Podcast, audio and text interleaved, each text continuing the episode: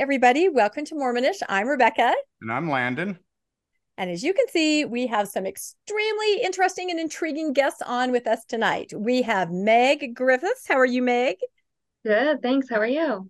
We are great. And we have Jarin Brophy. You may notice a similarity in last names on the screen here, and we will explain that, won't we, Landon? We will. Yep. Uh, an interesting, uh, interesting case tonight. an inter a case, a case study. No, this is going to be a really interesting episode because Land and I, of course, talk about our different kids. He has four kids. I have three kids. They're all of the age where you're either getting married or you're dating. You know, everybody's a young adult. I have a son on a mission, as I mention all the time. He's not dating, I don't think. I don't know. But he does have a lot of pictures with sister missionaries. So maybe we'll see. anyway, what we've talked about is the difference between um, perhaps being a TBM, a faithful Latter day Saint, which, uh, you know, my sons are, and their dating experience um, in kind of the Morador corridor, right? Where there's a heavy influence of faithful Mormons versus the experience of people that are perhaps more nuanced or maybe even a post X kind of a Mormon. And and just the ability to find community, to connect with people, to go on dates, to interact, um, even relationships with roommates, classmates, all of that. It's very different depending on which side of the coin you fall on. So we have um, some guests on tonight. We have a representation of that exact demographic that we're talking about, Jarin, right? Right in the heart of Utah County, dating and doing his thing. So we're really excited to hear from him tonight. And then we have Meg, who has a background that can help us um, talk about some of these other topics around this. So, Landon, why don't you go ahead and share the bios of both, and we will just dive right into the conversation. Okay, we'll start out with Meg. Uh, Meg Griffes, uh, uh, after experiencing transition in faith and looking for community, Meg Griffes became associated with Thrive and started volunteering at local events. That's that's how we met her and, and know about her. Correct. As an unpartnered person herself, she noticed a need for a group of singles within the larger sector of post-Mormonism. And as a passion project she accidentally landed on, she co-created and continues to lead Singles Thrive. This group is designed to bring people who aren't permanently partnered together for support and to form connection while experiencing the loss of Orthodox faith. Singles Thrive hosted their first event in October of 2021 and has since grown to over 700 individuals. In her professional life, Meg is a relationship scientist and educator. She has a private practice called Grow, that's G period R period O period W, uh, with Meg with a data driven purpose of guiding relationships and overall wellness. So that's what GROW stands for. And is contracted to work for uh, Mood Psychotherapy and Coaching owned by Gabby Accord. She works with individuals and couples on their love lives and relationship skills, as well as with people experiencing faith changes. She is a trauma informed, queer affirming, and faith spectrum friendly practi- practitioner who is currently accepting clients virtually or in person. Office is located in both Provo and Bountiful, Utah. In her spare time, you can find Meg enjoying nature with friends, advocating for social justice, trying to save the planet with her slight recycling obsession, or having solo karaoke and dance parties as a regular and fun self care practice. So, well, I'm on board with that for sure. The karaoke dance parties, that sounds amazing. This is going to be a great conversation. Perfect. That's right. And I can't I can't think of anyone better uh, to to be on this show uh, with uh, my son who uh, I tried to put a bio together for him, but he's 19, so he really hasn't accomplished a whole lot. oh, that is not true. Not true at all. And you know so, it. I, am going to make him sound as appealing as possible for those ladies out There's there. Not much to me. Not much to know. Are you saying we're becoming Mormonish dating now? Is that's this, right. Is that's this right. what our podcast I, is all about? Okay. I have to say I'm thrilled because this is the first time I've ever seen him with a cute girl. So Meg, thank you for coming on. oh wow. Okay. So Hit Jarin us with the is, bio. Yes, Jarin is currently a marketing major at the Yale of Utah, also known as UVU. Uh, right. Uh, he works in international finance, which means he works at a data call center for a bank, and uh, uh, he's currently up for Rookie of the Year at the UTFL Football League. He plays in a football league with a bunch of old men that he can outrun. So he's the, he's the Rookie of the Year this year, or he's up for it. Uh, he'll find out Friday. Uh, the most important thing that he's done is he spent the last five months growing that mustache that you see there. I will have you know this was like two weeks, all right? two, two weeks, uh huh. Okay. Yeah, we don't believe your dad. We don't believe a word your dad is saying. Don't you worry. Go with that, son. Go with that. but Jarin is uh, currently he's uh, looking for dates. As he's, Oh he's gone to. UVU and he's had a he's had an issue, and I'm gonna let we're gonna turn it over to him and kind of let him tell a little bit about his experience because he he grew up LDS. He's now uh, he's now a post Mormon. Uh, we actually got to have a good talk a week or so ago uh, about some of his beliefs and what he's he's trying to figure out where what his beliefs are. Uh, but he's down at UVU. He's got a he's got all of his friends, all of his roommates, the girl he was dating. They were all leaving on missions. Uh, you know, they all think he's a, a the apostate of, of the room because he doesn't believe, and yet he still he likes the LDS values, so he he tries to live those, and he's associated with that. So that's kind of the group of people that he hangs with, but it leaves him kind of out in the dark there with, when it comes to dating because uh, if he finds someone he wants to date, uh, they you know check his temple recommend and his uh, sacrament attendance and, and Garment lines. yeah, yeah. so so uh, I'll turn it over to to Jarin, let him uh, explain a little bit more about uh, himself and his situation. Awesome. Yeah. Um, so obviously after my dad left the church, um, my family kind of came along not too long after.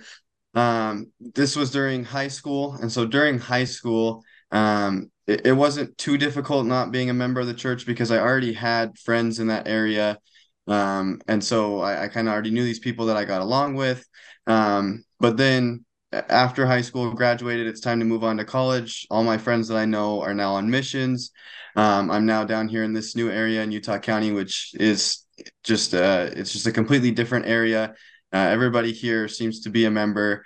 Um, and so it's been very difficult to find like a group of people. Like my, my dad said, I, um, you know, I was, I used to be a member, and so I still like to associate myself with those people that kind of live the same values, um, but not necessarily that are still attending the church. And so it's hard to find the, those people um, because it's kind of the way I found it is they're either a member or they're like in extremely um, kind of out of that zone.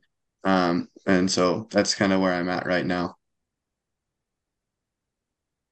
So yeah, that's a very good description. Sorry, go ahead, Landon. yeah, so uh, Jarin, uh, just a little bit, uh, if you want to, if if you feel comfortable with it, if you can just describe a little bit about what your belief is now and what you're, you know, what you're uh, struggling with as far as knowing where you are with your faith or or no Yeah. faith, and and how that's kind of affected your discussions with your roommates and and the friends that you hang out with or date. Yeah. Um, so I've I've tried to actually have conversations with my roommates, and it's kind of I don't like to have the conversations with them because it's a little more difficult because if I try to kind of give out what I believe or what I think, they'll kind of shoot it down instantly and be like, "Well, that's not what they mean," or that's not correct," and it's like I don't really get my own opinion in things. Um, I would say at the moment I do consider myself atheist.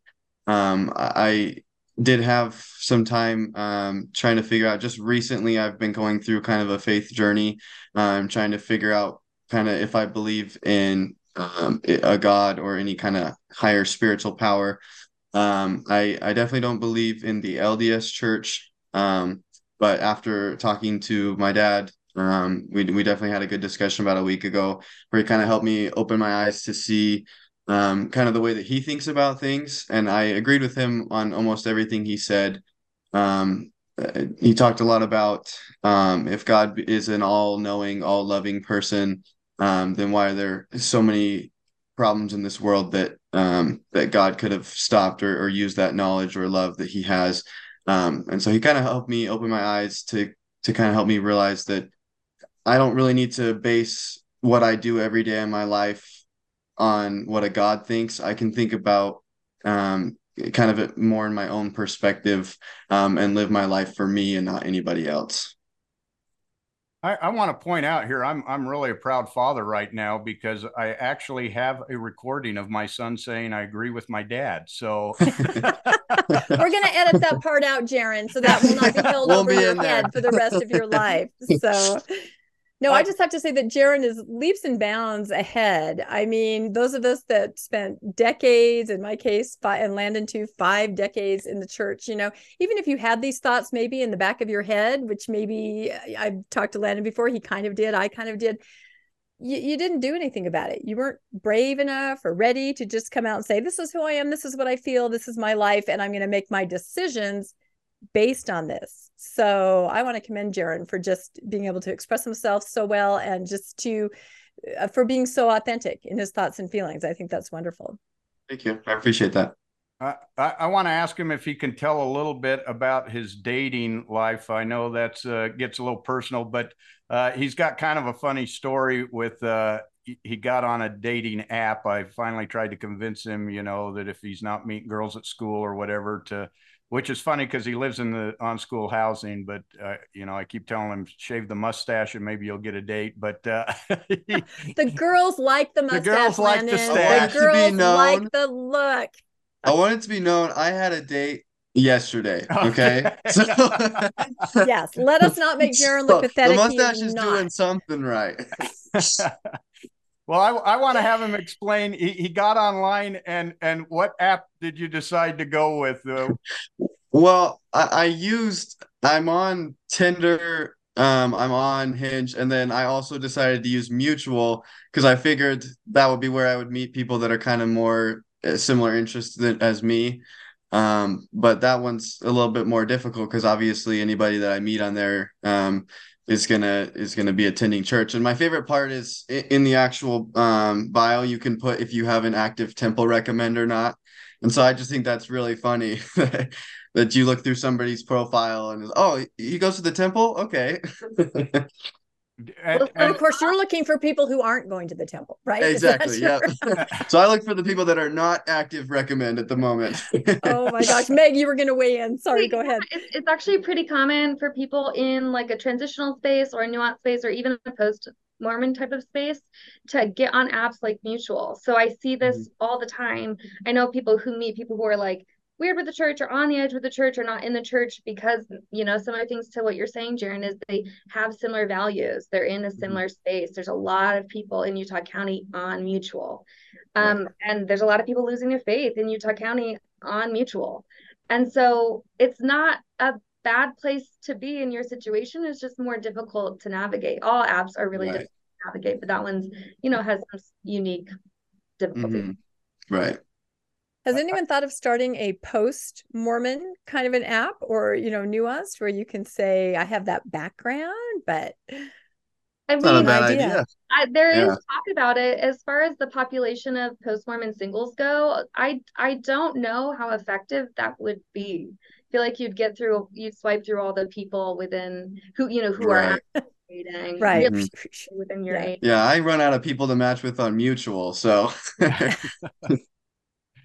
well, that's that's true. Now, you actually had um, one of the girls you were dating uh, got you to go to a temple trip for baptisms, right? And you were able to get like a limited use recommend that you, so you, you so you could put on there that you were a temple recommend holder. no i things you actually, do I for actually have an active temple recommend i had to go in and, and get one um so i have an active temple recommend at the moment A- and the go. bishop asked you what because you, you you're not really going to church, so how did how did that go?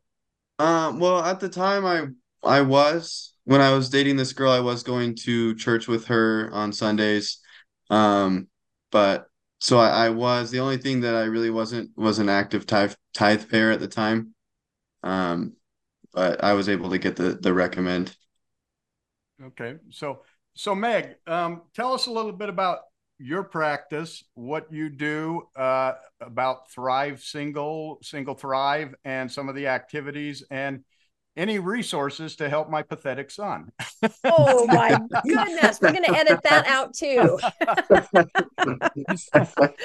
So Jared's in a really typical spot for somebody in, you know, in his situation in life. So so I and I I've been thinking today when I'm preparing for this podcast, I'm kind of wearing three different hats, is what it feels like. So I have the hat on of I'm also single, right? I'm over a decade older than Jarin, probably, and I'm single. I've been navigating the waters of dating during faith transition and post faith transition.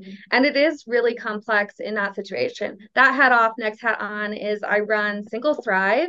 And that's been going on for almost two years now. And uh, we've grown this you know it's pretty pretty large but uh, we meet locally kind of utah county salt lake county area um, and we do regular meetings. And so that's another hat that i have on that i think will contribute to this conversation. And then the next hat that i have on is more professional is i run a practice um, that's focused on helping people in their love lives. so i work with people who are single or you know working to get married or who are married who want to work on their relationship skills. And because i have so much experience with faith transition i do work with people in in their faith crisis and things. Um, and a lot of those things really converge because i work with people in mixed faith or people like jarin who are like i don't know how to date anymore because i don't believe this but everybody around me does but i still have these values right so there's so much complexity and i work with that kind of stuff um, and it it really all of these hats kind of play together in this conversation. So I'm to be drawing on a lot and maybe telling you which hat I'm drawing from. But as far as like the same hat as Jarin is, I just want to kind of empathize with you and say like I get it and it's hard and it's stressful and especially in my experience with so much pressure and weight around marriage and relationship in our Mormon culture and probably with the people around you, people probably your age are trying to get married uh, or close to your age. Right. Uh, you know, I'm in my 30s. And you better believe I've seen loads of marriages. I've been to baby showers at this point, and I've seen also divorces, right? So there's so much dating going on, and seeing it and experiencing it as, you know, just in my own personal experience.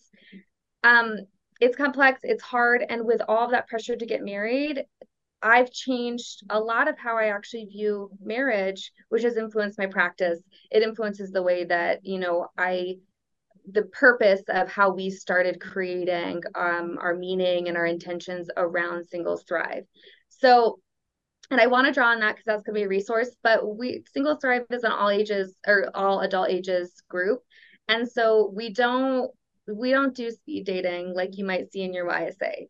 Like I might make jokes uh, that we're like the Exmo YSA um, because it does dr- end up drawing a lot of younger people. We have people really of all age ages coming, but it does tend to draw younger people. Um, I may make jokes like that, uh, but we really try to focus on disentangling this attitude around like everybody must get married, everybody must be in a romantic partnership um, because some people have been really hurt by that idea within Mormonism. So we try to unentangle that. And so I'm here with all these different hats and all these different ideas. And I want to encourage you in your dating life. And I want to, as a professional and just as, you know, up here, um, and I want to like empathize that like it's really hard and there's not really set answers. And but I'll do my best to provide some resources and also just some camaraderie. So that's there you go. I think that's where I wanted to start with that. Yeah, the camaraderie is important. And I certainly agree with you on the marriage timetable. It is very real. I was at BYU, I was 25 and not married yet because I had been engaged for a long period of time. That didn't work out. I came out of it going, oh my gosh i'm 25 and imagine that in the in the 80s right? That right. that's horrifying. But there is there's that idea pushing you and it's external. It's not even internal. Like you feel like you know i think i'm ready to now have a partner. No you're told from the outside. And you know i have um well i won't talk super personally but i do um know um faithful mormon uh young adults who are in that mid 20 range and they're devastated devastated that they are not you know everyone else has done that and they feel stuck and and they sort of act stuck. Like they don't make these decisions career wise or anything else because they're waiting for that accomplishment and then they're going to move on. So that timetable is really real. How do we how do we get that out of our minds? And just think i just want to be a healthy person. I want to enjoy other people. Romantically maybe maybe just friendships. You know isn't that more important? I, I know it's really hard to drive that out of your brain even if you're a post-mormon. You were raised with that. And i i understood that panic of being 25 and a woman about to graduate from byu what am i going to do? It's a literal panic attack. I really resonate with that because i was losing my faith while i was a byu student oh, while wow. I was in my undergrad for family life, like studying about marriage. And, oh, right. So the layers. And it is really stressful. And looking around being like, I'm not like the other people here. I wish I were like them, but for whatever reason, I can't figure it out where I was really in the crisis stage. And and then having to also deal with like, well, also I'm learning how to be healthier about relationships professionally in my degree academically um, and so I also don't want to rush into marriage like the culture does. And like it's just there's just so many layers. And so and the thing is is there is an element of wanting to unentangle and Jarin, I I don't know that I want to like say this too loudly, but there is an element of wanting to unentangle or disentangle um, this need to be partnered or this need for a relationship, um, because if we look outside of Mormonism, and if we look at the data, there's data on this. The majority of people still want to be partnered and married. The majority of people, regardless of religion. And so this is a, a want, a desire for the population in general. And so it's really, I think there's a lot of delicacy when we're talking about like, let's throw out this idea of having to be in a relationship or wanting to be married or whatever because we can just be happy and single on our own. And in a lot of ways in my personal life, I currently feel that way. Okay. I'm deconstructing a lot of things and whatever. And I think solo partnership and self partnership is really important. And I think this is a huge element if, when you're trying to disentangle this is to learn solo partnership or self partnership is learning how to really like yourself and build a life and and actually do the things that maybe you've I, I did this so much in my 20s is all sorts of things that I put off and I said oh I'll wait until I'm married for that and i kind of put my life on hold in a lot of different ways that i think about it now and it's a little bit painful and it, and i understand my you know i understand why that happened then. But to be able to kind of try to not put your life on hold do the things that you would want to do even knowing that you may or may not be partnered soon or ever while also not necessarily kind of squashing that entire desire that's so natural for most humans right? It's really normal to want to be partnered. It's really normal to want love and to want intimacy physically or relationally. Those are really normal things. And I don't want to say like we have to completely undo that and get rid of our desire to be partnered, even though there's some really good stuff that you can learn trying to lessen the pressure of like everybody around me is getting married at 22 straight off their missions. And now I don't have any this. I mean, this is super common. Now I don't have any of my friends because they're. I literally had someone recently just tell me that they lost all their friends to marriage, basically, which is you know who are just still living just across the across town, and they're like, "We'll just get married so you can join our friend group." Right? There's so many dynamics like that. And someone so, said that to my son the other day. He's in his mid 20s, and they said, "Why don't you just get married and then you can start doing stuff with us again?" You must have been the what one kind who... of pressure is that? That's horrible. Right. And then when when we're under pressure especially in, re- in relational or social settings we tend to make decisions that aren't necessarily great for us long term. And, and I, I, I think uh, that one thing especially in the utah culture is you know if if if you're outside utah and you go to college you, you know you've got the same classmates you're in the same class with all of those all throughout the you, you know, until you graduate. Uh, but in Utah, did you freeze, Landon? we're losing that? him. oh, we're losing him. We're losing him. I think what he's trying to say is, you know, in the real world, you would probably not be expected to get married in college. That's not a thing. Those are your college yeah. days, friends, community, all of that.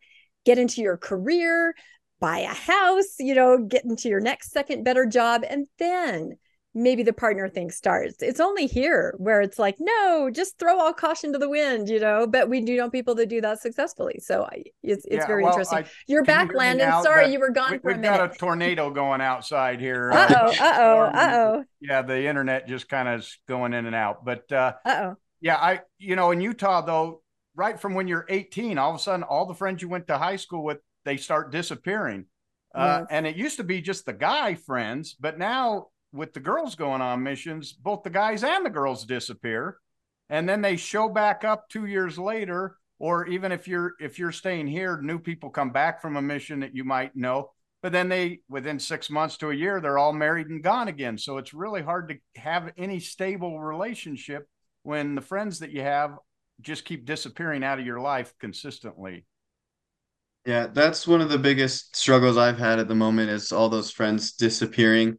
Um, and also you're spot on with the whole getting married right away thing. Like a lot of people around me are getting married, and I'm only 19, and even I feel the pressure to get married. And it's like I'm so young, I don't even need to worry about it yet. But it's something that I do constantly think about.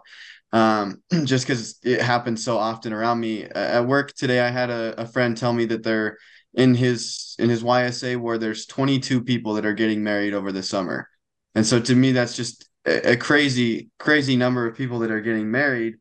Um and so but i will say um like you were saying meg trying to focus on that relationship with yourself that's something that i have been trying to do a lot more with myself at the moment just because i'm i'm kind of starting to realize that i need to i need to slow down and relax like i'm 19 now is the time where i need to focus on myself and then focus on marriage you know a little bit later. And you like you said i don't have to completely throw that away but that's something that doesn't need to be the main focus at the moment.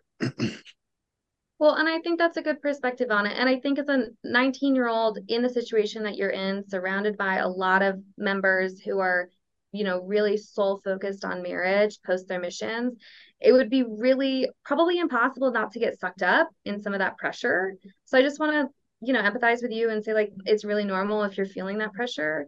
Um and also it's a good perspective to know that like oh like maybe i can widen my perspective here. Let's look at the world. So the average age for marriage is upper 20s i think it's like 27 and 28 right now for women and men respectively.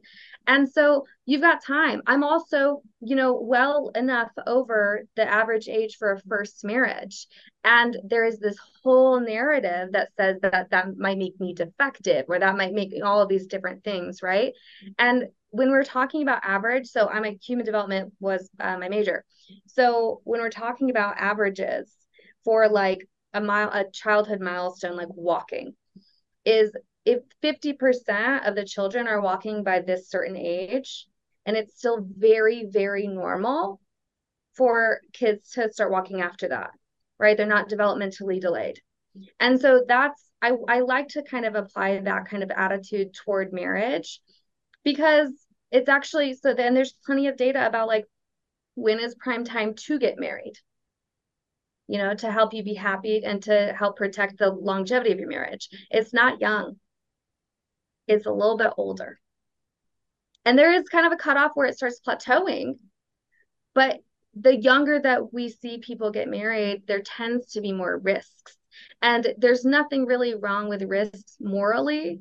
So I don't ever put a moral, I'm not gonna like call someone, oh, that's so bad that you're that's so wrong that you're getting married at 22 or something. Like not at all.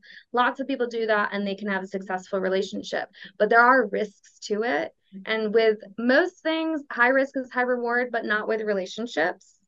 And so a lot of what I do professionally is just try to teach people about the risks. And then when people are doing things in their dating life or maybe even getting married quickly or really young, is learn how to protect yourself. So maybe you do meet somebody in like a few years, like a couple years, and it's the person and you know, and you date them for a while and you're going to get married, maybe below the age where the data says like, oh, this is like kind of the best age range to get married. Maybe you do that but you can do a lot of things to protect your relationship so that you can avoid some of those risks you know behind the theory of why getting married younger is a little bit more risky and there's a lot of data on this I didn't know that the the age range that you said the average age for getting married is 27 to 28. I didn't know that. So that definitely gives me a lot of hope. you're 10 you're almost 10 years off. I know I'm seriously. Yeah, exactly. have you have a lot of things about. to do. That's right. Graduate your career, adventure, all that kind yeah. of stuff. You have quite a bit to do. Um, so, what do you think, Meg, about the message? Certainly is the predominant message in you know with the church and where we are is exactly opposite of those stats for successful marriage that you described. There was just a worldwide youth um, fireside that President Oaks gave where he said, Get married young, don't be afraid, don't worry about education, have children right away. Then, ironically, he turned to his second wife and said, Do you want to weigh in on this? And she started talking. And I thought, you know, she is his, she, he's her first marriage. She was not married till her early 50s and doesn't even have children. so I just thought it was so interesting. But the message was even stronger than I've heard it recently. Do it. You've got to do it now and you've got to have kids. I mean, what what do you make of, of that? Just this increased push, I think it seems to be. Well, and I don't know if I can necessarily theorize of what these church leaders are are doing or saying this for. In some ways, I think that the push to partner people does create some um, like solidification for things like endowment, for things mm-hmm. like getting a little bit more integrated into the the LDS system. So I do think there could be pushes like this. It's also kind of going back to traditional values, which in years past, the I mean, the age for marriage has increased over the years, not as much as we think, right? So there's been a right. lot of that are like, oh, used to be super normal for people to get married when they're teenagers. That's really never been the case. And so and so there's myths like that that as an educator I would really like to debunk. But when we're looking at um okay let me let me see if i can come back to this so when which hat do you have on right now? Or all three of them right? You're juggling them all. that's kind of my single post mormon hat kind of right? So um refresh me on this question because i really want to make sure i get to this thought that i'm simmering on I think I had a couple different questions. I just wondered what you thought about the push here, where we are to get people to partner up, couple up. I you know, it, it could have to do with not making a moral, you know, bad decision. There's a pressure for that too. All of that. So I found so. it again. So so there's this um, study, and I can't remember what the title of it is, but it basically outlines what um, makes sense, what order to go in that actually makes sense and protects your future if you decide to partner. Mm-hmm. Um, and it's it's just an order of operations and there's not ages necessarily connected to this particular study. So it's to be able to graduate and get some training before and get some kind of settled financial situation and mm-hmm. then to be partnered permanently like with something like marriage and then to have children so this succession of events is uh, really healthy and helpful um, for people to protect their relationship lasting and to be in the best interest of any children that might come along with it. Um, and so you think about, and it, it's not necessarily uh, college, it can be school, it can be whatever. Um, but we do see that people who are, um, and I'll say it the opposite way, having children before they're married, um, having getting married before they have any kind of education or ability to support themselves financially. Um, or if they especially if they don't have a degree like a ged um, those those situations tend to be really problematic as far as how it affects their lives and then eventually probably things like the welfare system and where our tax dollars goes to support people whose families fall apart um, so that's a really important factor to think about, like going in this order. And so, where there's a push to basically see strollers on a university campus, right? That's in essence what it sounds like President Oaks was saying is like have these babies right away, get married as soon as you're off your mission, which a lot of mission, mission presidents push for and a lot of parents push for. Um, that's not in essence bad or negative because there's some data that says like you know to to get into a relationship kind of younger or when you're very much forming your life still can be good in the sense of you create a foundation with another person rather than each having your foundation and having a lot of conflict trying to build those together right? So i see this all the time later marriages, in second or third marriages, um, or and it, it there are unique um, conflicts or, or complexities with with that situation. So there, in some senses, and and the words that we use for this is um, using a marriage as a foundation or a cornerstone versus a capstone. Ironically, the same word cornerstone is used for this, and that's very familiar. And our little my Mormon tingles are going off. Um, but in the sense of having a cornerstone or a foundation of oh both of us are a little bit younger and we're going to build our life together versus marriage is the last thing after we have our life together to put on top. There's arguments really both ways and it's just really not about what's right or wrong because data, social, especially in the social sciences, don't tell us that. Social sciences are so deeply complex and nuanced. And so I, I just wouldn't ever turn anybody away um, unless they're getting married as a teenager or unless they're p- partnering with someone significantly older than them when they're very young, especially when their brain is not developed, which re- data is showing is probably closer to 30 than mid 20s, which we've most all been taught. So there is some data to suggest that, you know, you it's really, really risky as a teenager and as someone very young in their 20s to get married. And that risk kind of drops off around 24, 25 and then it starts getting safer to marry and then around early 30s is when it starts getting slightly more risky it just basically plateaus off um, for and this is for first marriages. It's very different when we look at later marriages or second third marriages. Um so in this sense it's it's just not it's just not right or wrong what age you get married at but there's a lot of factors to consider. Like do you have an established way to be able to care for yourself potentially a partner if anything happens to them, potentially children if those come along. Um, those are really important factors to consider when you're thinking about partnering, whether it's permanent or not. Um, and then the other factor I think that a lot of us don't necessarily think of that I teach a lot about is our neurology, is uh, literally our brain does not finish cooking until mid to late 20s. And a lot of people are making formative decisions that affect the rest of their lives in this time period. Now, it doesn't make it a bad decision. It just means that if your prefrontal cortex, which is the last part of your brain to cook that helps you make decisions, it helps you have good judgment calls. If that's still underdeveloped, which it is for basically everyone in their 20s, and you're making serious life decisions like who you want to live with for, and partner with for the rest of your life, and potentially even children coming along, that there could be some deficits in those decision making in that in that decision making period. Now it doesn't mean eh, we can also think physiologically that if we want children to come in the world like people in their 20s are very very technically physically the best at that. Um, and so that's something to consider as well. People who really are drawn to the idea of families which loads of people are um, you know can take that into consideration but wanting a child is not a reason to get into a relationship that's not going to be good for you i i can yeah. definitely confirm that all the data i've seen is that uh, uh Jarin's brain is not fully developed. You're saying Jarin is still well, cooking. she That's just went awesome. through all of yeah. that. She just went through all of that, and that's what you came up with.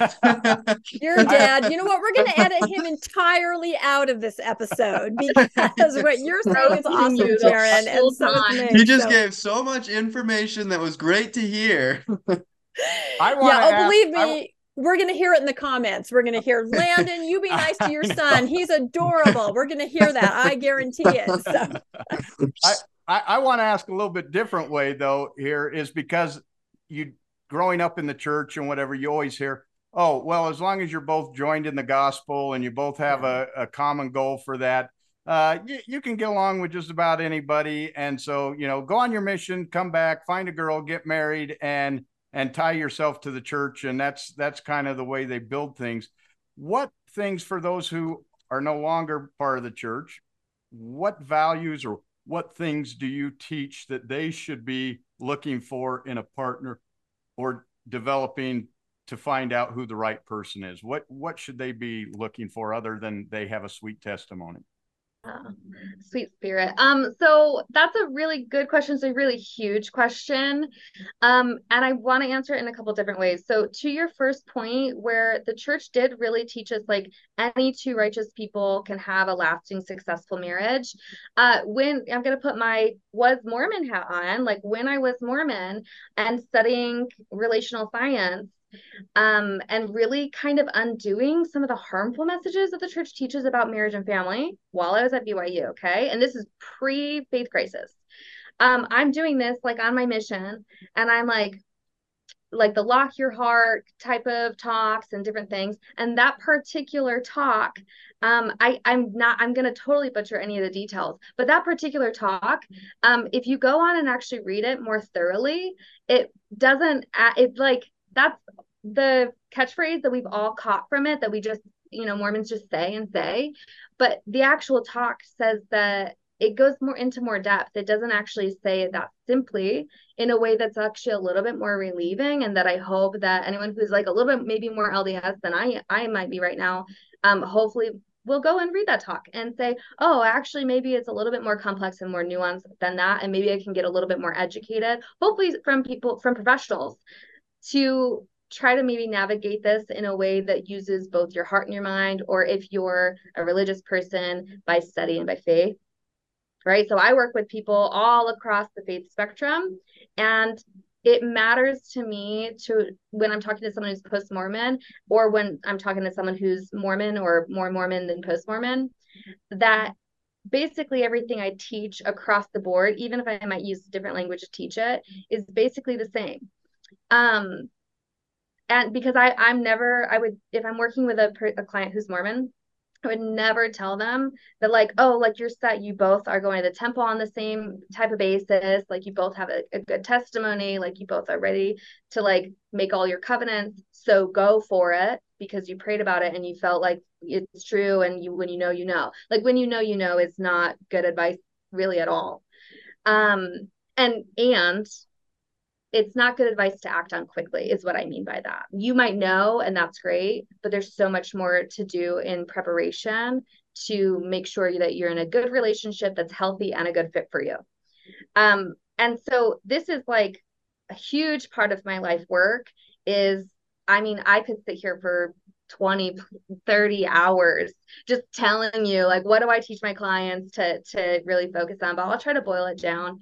Um when it comes to i mean there's all sorts of things that you want to to look out for. When it comes to compatibility um, a lot of people focus on like oh are our religious values the same? Or our religious beliefs the same? Is our devotion the same? That's actually a really important thing to learn in a relationship. So and it's not necessarily about being exactly the same. It's usually about having similar values or similar devotion to your belief system. So i could see somebody who's like casually, kind of casually Mormon-ish to play on your podcast, um, who doesn't really care that much about it, isn't that invested, but really still identifies with it, maybe even believes it, um, to date somebody who's like casually Jewish. Right. So that actually, because they're both a little bit casual about their belief system, that might be a good fit. And then a little pin in that because these two people are going to change for the rest of their lives so who knows knows what will happen which is what we see all the time in mixed faith relationships. Um, is one person you know 10 to 18 years down the line has a change in their faith. So but when it comes to forming partnerships or you know what do we want to look for in a partner is there's loads of red flags to avoid and all these red flags are the same ones i would teach anybody regardless of their beliefs to avoid. And so some of these red flags that you want to avoid i'll go over some of the biggest ones. Um, is somebody who does ha- hasn't any insight into themselves or others. So they have little to no insight of how the behavior affects other people if they're self-aware or not. Huge huge red flag if somebody doesn't have that awareness Another huge red flag that you want to look out for, regardless of what you believe, is if somebody doesn't have great emotional management. And so that's learning about how to lean into the discomfort of your feelings, accept that you're having a feeling, label it, cope with it healthily, and then learn to let it go. And that's, I mean, I could be here for hours talking about just that. Um, and then you want to look for somebody who has really good relationship skills uh, and a good character around the relationship skills because we can weaponize really healthy relationship skills. We've seen that actually recently on some celebrity news. And so we want to be really cautious that we have skills, but that we also use it with good character and good conscience. And those things can be really hard to discover about a person, especially when we're really inundated with all these love, crush, infatuation feelings. And so I teach a lot of people to kind of pump the brakes, slow it down, pace your relationship in a way that you spend a lot of time. We call the three T's time, talking, togetherness to really understand what somebody's like. So you can see are am I am I sweeping red flags underneath the carpet because it's just really nice to feel this good in the companionship. Right. So so we talk all about that pacing there. And I talk about that regardless of what somebody believes. Um, but really, when it comes to the compatibility aspect of things, what we really want to look for, and this is, I mean, this is like coming down off of a 30,000 foot view straight into just compatibility, is we're looking for three general, three or four general aspects of compatibility. It's your personalities want to be congruent with each other. You want your values to be extremely aligned. This is actually the most important one according to the data. Um, and you want your lifestyle to also be congruent and you want to have chemistry and a type of chemistry that's not like out of control that usually indicates some problems. Um, and i could say eight million things about each one of those things i just said. So, and so so where to start and begin on your question just just really tricky because it's just such a huge question. Um, but you want to look for regardless of your beliefs, you want to look for someone who has similar values to you. And that takes a lot of effort to actually understand. I would say yes. I find, and I had this experience too, you have similar values, you're in the church, you think you have similar values, I guess I should say, but especially in the church, you find out there's a huge range. I remember when I first got married, of course, I was raised no TV on Sunday. So, first apartment, first Sunday together, married, come home from church, kick off the shoes. My husband turns on the TV. I mean, it was horrifying. I could I couldn't believe it. How did I not know this about this person that he was a TV watcher, you know? I said, "What are you doing?" He said, "Well, my family we always watch TV on Sunday. Doesn't everybody, you know?" Of course, I converted very quickly to the idea of watching on TV on Sunday. But and that's kind of a humorous example, but then you go go along and I think once you have kids, that's when your values can really start butting heads. And even that soft religious difference you know what if you're no of course my child is going to now be taught in the jewish well wait i didn't think you cared about being jewish and my child's going to be you know those are the issues but you're never really taught to discuss those ahead of time and then you have teenagers and you know whole new myriad of problems and my husband and i experienced this where we looked at each other and said well, what do you mean? Of course we're not going to do that with him.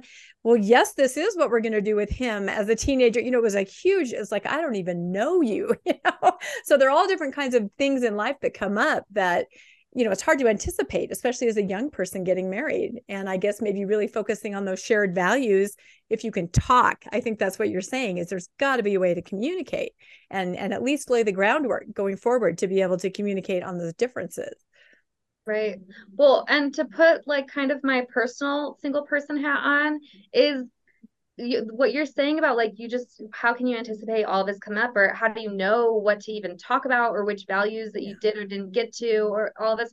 I i literally have a list in my phone that has like things to learn about a potential future partner before get going official for me personally like and i've drawn like largely on my professional experience right to compile this list it is eons long it's super long and it's in-depth it's in-depth topics. It's really tough topics to talk about. And it's stuff that is to bring up probably triggers, passion, disagreements, all this stuff. And that's the stuff I want to learn before I'm, you know, committed to somebody because I understand that in the future, if those things aren't talked about, and a lot of things, there's just going to be a lot of things that will come up when they come up. But a lot of these things people just neglect to talk about. Well, we just feel this just feels really right, or this right. just feels like you know a good choice and i prayed about it or whatever and and then you get to the point where you're having major disagreements over something that you didn't understand that you saw so differently that's very common regardless of if you do a ton of work but the more work that you do on the front end which that's everything i'm about is preventative um, the more work you do on that front end, the more likely that you've maybe already worked through number one, how to do conflict and disagreements, but also number two, that you're hopefully more or less on the same page with the things that matter the most. And it's hard to do that, that like have a crush and you just want to talk and yeah. kiss good time. Twitter pated, yeah. So you're mm-hmm. saying that one date to the temple and then you propose, that's not going to cut it. There's no way. no, but we see that, right? Just a few weeks. I personally know people that did that. And I'm just thinking, wow, and, that and is so interesting. more criteria than just is she hot? Should you though? No. yeah, I was gonna say. I mean, I... Jarin's like, I don't know if I can be on board with that, Dad. That's pretty important. I don't know. it's true. Well, and I think Go ahead. I, oh, I was going to say, I think there's also sort of a generational component where you now find kids who have been raised by what are called immature parents, you know, which are, I, I actually found that book in my adult son's bedroom. I'm like, well, who are you talking about? Who's an immature parent? oh, me? but I think that's kind of what it talks about. And then it's generational. And then you have these kids as young adults that were raised by parents that were just not quite equipped in certain ways, although the love was there. They just weren't equipped, perhaps, to raise them in a way. So then those kids are struggling with that. Then they try to form partnerships. You know, it's almost like the advice and things that you're saying meg can help stop that cycle and and create much more healthy people going forward in in every way you look at it well, and that's to what Jarin was saying before is creating a relationship with yourself can help to actually reparent yourself. So if you come from a home with emotionally immature parents or a dysfunctional home, a lot of times one of the big mistakes that people will make getting into relationship is they'll look for someone to meet their needs rather than really building themselves or um yeah really knowing who they are. And so part of becoming an adult part of emerging adulthood is actually learning who you are. And instead of really immediately forming your life like indefinitely with somebody else is reparenting yourself in a way that you can get your sure footing instead of maybe like stepping on someone else's feet to walk you along or having a, a parentified relationship with your romantic partner because that's going to cause problems down the line for sure and I definitely have so to work good. a what lot on think, myself Jarin? having. Yeah, uh, sorry, I cut you off. Say I just again. was gonna say I definitely have to work a lot on myself having such a uh, uh, an emotionally mature dad. So you don't open the door when she he did it. oh, Goes both ways. That's right. Up, I was like, here it comes. That's right. Here it comes. She's setting it up. Boom. That's right. Well, Jarin gets his shot. That's right. So, from your perspective, Jarin, what do you think about all this amazing advice uh, Meg is giving? Aside from saying, "Can you text me your list?" Right? I mean, what what a bonus there. That's what do you think about all this? Yeah, it's definitely a lot of helpful information. Um, the big thing that I've had a problem with, um, so you're saying like your values have to be the same, and it's never necessarily that like when I get when I'm talking to someone that our values aren't the same, it's just the it's really right now it's the the religious aspect that kind of gets in the way um because with the previous relationship that i had um when we first started dating um, this person told me that like they wouldn't think of me any differently um, if I don't go to church and don't believe in God. Um, but then by the end of the relationship, she broke up with me um, because God told her to, and that she needed to focus on um, on her faith and religion. And so that kind of backfired on me. And so now, anytime I talk to a, a new person that I know is a member of the church, I kind of go, well, maybe I should I don't specifically come out and say, well, I don't go to church because we usually hang out in group settings and everybody around me will be talking about their mission or church or whatever. And I don't, unless specifically asked, I usually don't just come right out and tell people that I'm not a member of the church because usually when I tell people that, it kind of scares them off um, and they don't want to talk to me anymore. And so I, I, sometimes I talk to people and I'll, I'll kind of hang out with them for a week or two before I even tell them that I'm not a member. So hopefully they'll kind of get an idea of the person that I am before they're so quick to judge on you know the the fact that I don't go to church. Yeah, you're talking about some really complex stuff and some really mm-hmm. painful stuff. I've been in your shoes in a lot of different ways, and it's hard. Um, it's real i mean i mean it's hard on so many levels so it's hard because you're you're worried in your normal social life as like a normal college kid that if you actually show up authentically, people are automatically going to shut you down romantically and in friendships. That's so scary because you want to be able to be yourself, but you understand how much it affects your social circle.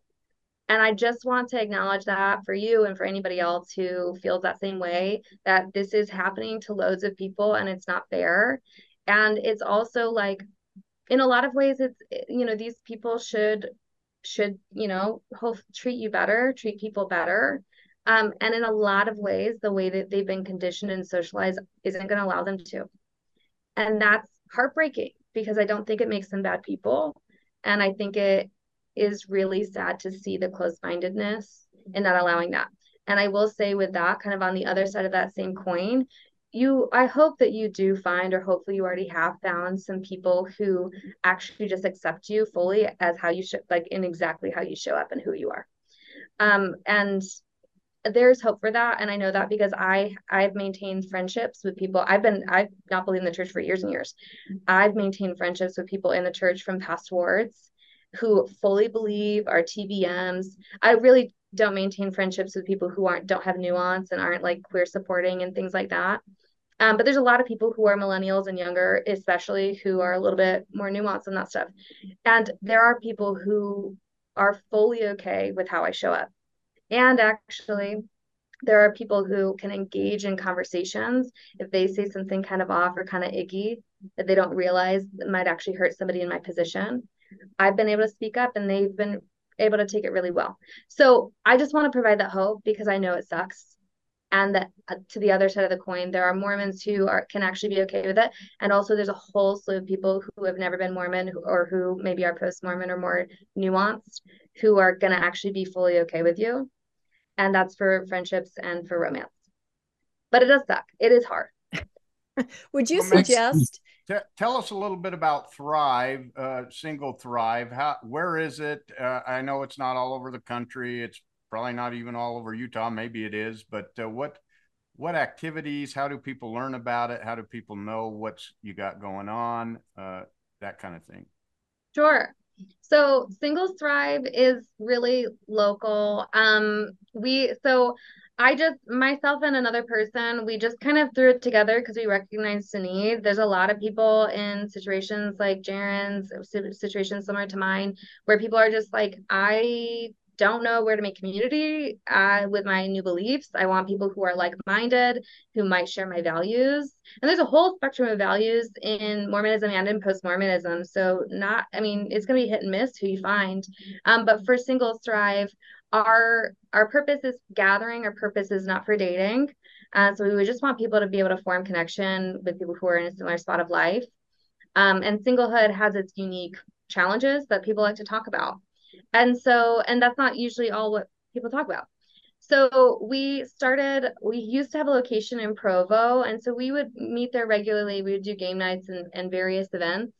Um, and now, because our committee is kind of all over um, Salt Lake and Utah County, and I've moved a couple times since we started. Um, now we're just kind of like a little bit more loosey goosey on where we're meeting. We don't have a, a, set location. So, a few of the things that we do have going on currently is we have um, a woman who does a regular dinner group. And I actually I wrote this all down so I could tell you guys. Um, the upcoming her upcoming dinner group is Monday in Provo on July 30th at the Wingers.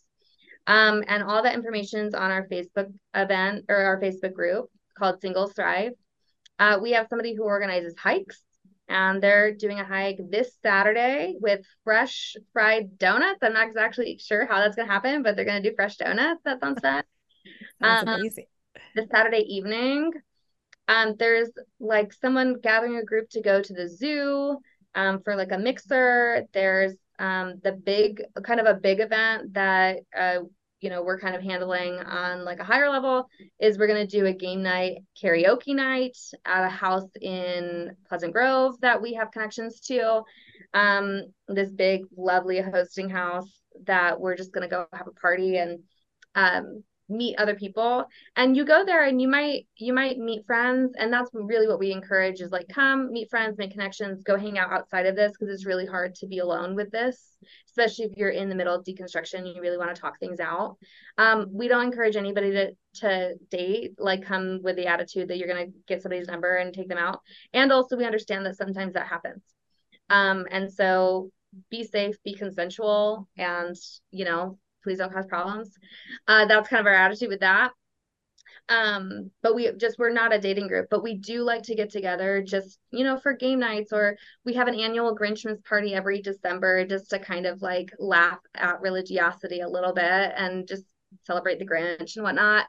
Um, and we we like to do things like that. It's a little bit um with all the changes that we've had recently with a location change and and personally where I live, is a little bit more loosey goosey, but what we really encourage, especially right now in this transition phase, is anybody who wants to get a group together um, to do it. So if there's a enough people in Idaho, like I want them to be like, hey, we're all in Idaho, we're all in this phase of life, let's go out to brunch. Or if there's, I actually have been hearing this quite a lot, and Jarin, maybe you can help with this, is I'm always getting parents of people around Jarin's age or people you know in college who are like i want to come to this but it feels like it's maybe a little bit too old for me or like right? Yeah that's definitely the thing. Uh, yeah that was going to be my question about it. You don't probably want to hang out with a bunch of people in their 30s and that's totally normal and i don't want frankly i don't want a bunch of 30 pluses to be hanging out with a bunch of teenagers right? There's problems with that. We don't want to repeat joseph smith etc and Not that we haven't seen that in our ex Mormon community because we have.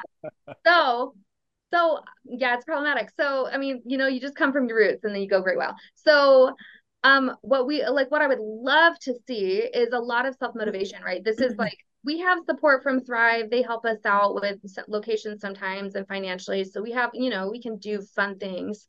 Um, and also, this is completely volunteer led. I just did this on a whim, accidentally landed being in charge of this. So um, if there are motivated people who are like, actually, I want to do like a regular thing or just a one time thing. We've encouraged that. I would love to see somebody around Jarin's age kind of pick up that torch and be like, we're going to do activities for just like university age students, right? Where we just, you know, like once a week we go to the park and play spike ball or whatever it is. So you can have like this kind of confidential space where you can vent about church stuff or just make friends who are closer to your age, closer to your, you know, similarities with where you're at with your faith. I would and love could singles thrive, get that information out. Like say someone like Jarin said, you know what, I wanna, I wanna just have a yeah, like a volleyball game at the park. And could they contact you and say, hey, there's going to be a younger singles group, UVU, and we're going to meet? I mean, is that a, a, could you be a clearinghouse for something like that? Is that kind of how you operate your Facebook page? Is that kind of the point of contact? So our Facebook page is our best point of contact. You can okay. always contact me if you if you have some idea you want to get resources and coordinate or like use me kind of as like an advisor of sorts, but like don't invite her, she's too old. That's do that. Please do that.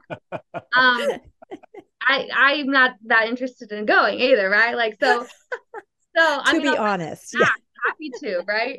But I'll leave you guys be. And so so i can i'm happy to be involved as you know much or as little involved as i as i'm able to. I'm happy to do that. What we have what i encourage people to do is just to take ownership. So and this is the struggle with generational differences is our gen zers are not on facebook.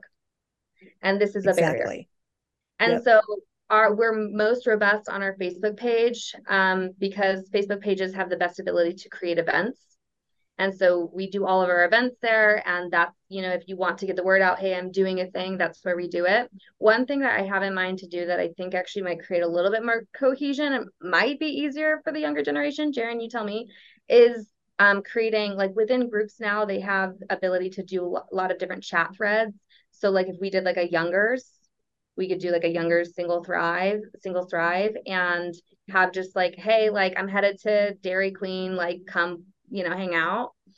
Um, and we just have it on a messaging thread instead of having to go into a Facebook app, which I just don't think uh, kids Jarin's age have on their phone either. Yeah, he reminds so me of that all no. the time when I'm on yeah, Facebook. What's Facebook? Yeah. no one yeah, no. Facebook. A, a, messaging thread would definitely be a lot easier because I yeah I'm an I'm an Instagram user and yeah. but you can't you can't create groups on Insta because I because right. I've actually looked um, to try and find groups. But on Instagram, you can't do that. It's just personal users. Right. And so it's hard to find connections on Instagram. So I will pop on Facebook every now and then, but everything I do find is for older people and whatnot. And so um, so yeah, that's where it's a, a, bit harder. I think that's the biggest barrier for people who are a little bit younger. And so we do technically have an Instagram that's called Singles Thrive, but the barrier there is that it's not anonymous, it's not confidential. Mm-hmm. Is if you follow it, someone could find it and find out your status with the church. And if you're, exactly. if you're a BYU student, BYU students shouldn't be following that, right? Because that that threatens your status at BYU. So not shouldn't be. You can do whatever you want, but that's risky. and so so we do technically have that, but we can't like if if there's like someone planning a hike this weekend, I can't whip up a flyer fast enough to put that information there. Like I could screen maybe I should like screenshot what's on the Facebook and throw it up on the story. But that's it's just a lot more factors for us to do. So on our on our Instagram, we post like our main events, like our quarterly or monthly or whatever we're doing at the time events. We'll always have a flyer for our big thing going on and we'll always have it there. But are all of the other things that are just happening maybe a little bit more regularly or a little bit more from scratch um, or grassroots level rather that's going to be on our facebook. And so maybe Jarin, what we do i've i've just gotten this message so much and no one's really stepped up enough to fill that role of like i'll just spearhead this. If you have some friends or if you know if people who are listening to this really want to spearhead like the youngers i will get the threads created not threads threads like i'll get the facebook messenger chats within the facebook group created for just different demographics or maybe even different locations so that it's easier to find the people who you actually want to spend time with yeah that'd be a great idea yeah, I think that sounds great. And uh, seriously, everybody wants this. I was just on ex Mormon Reddit two days ago and I saw probably someone our age posting, Oh my gosh, my son is 20. He's at UVU. He's an ex Mormon. He's alone. What can we, you know, it's parents that are reaching out, seeing yeah. that their kids are just, you know, in this situation. So parents, and kids, everybody's all motivated to try to get everybody together. So I was going to ask you probably one last question. Do you think it's beneficial for somebody who's a post Mormon? For example, I always dress like this. So there's no question where I'm at. It's a very subtle way to say it, right? Nobody has to ask. They don't, you know, whatever.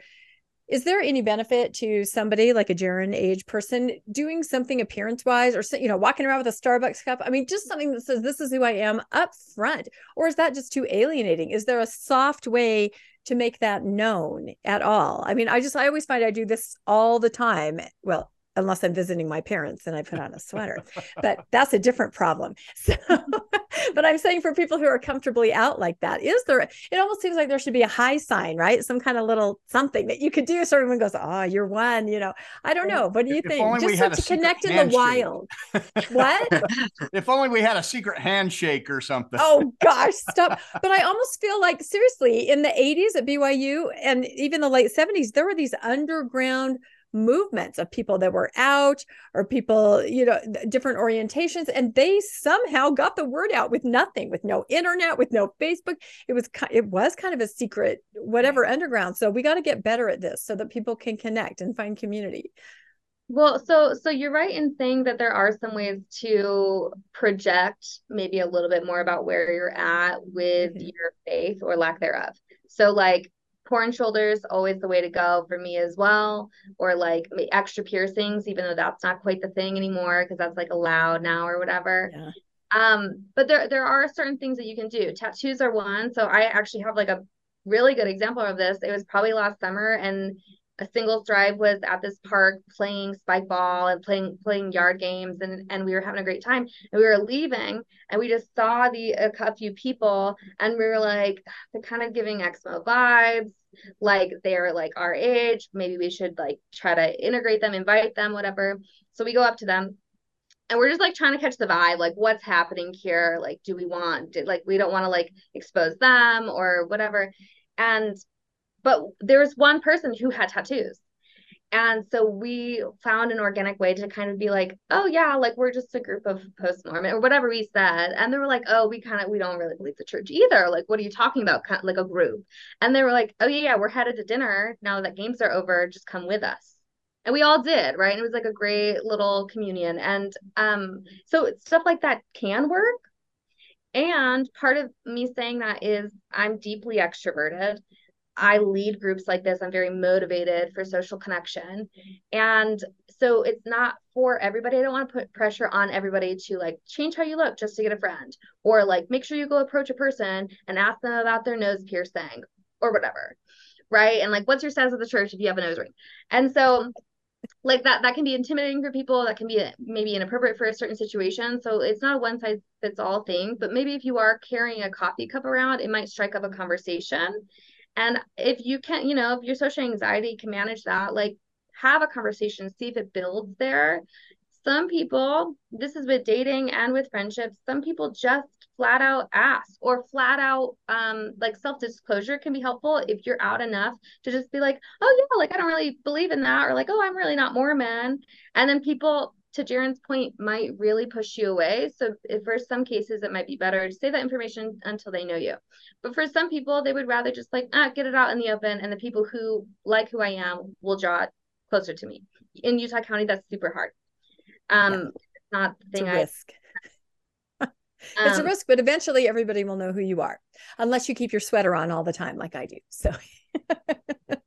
Oh, well, this has been an amazing conversation. Jarin, do you have any final thoughts after listening to all of us older people talk about how 19 year olds should date, right? yeah. Um, I, I just I think it was a lot of uh, super helpful information, a lot of really good insight, um, a lot that can that can kind of help me kind of with my future, um, see where I need to to head, and also I really liked all the information on on the Thrive um, I it's definitely something I, I'd be interested in trying to create a community of people that are, um, you know, the same age as me or close to it that that want to get together and and hopefully find friendship and connection through that. Oh, that's great. That's perfect. Landon, any final thoughts on being able to podcast with your son? A dream come true, I'm sure. well, I, you know, I, I give him a lot of crap. That's that's our that's our thing. But uh, I, I just want to say I, I really am proud of him. He he's going to school. He's paying his own way. He's got a full time job. He just bought a car.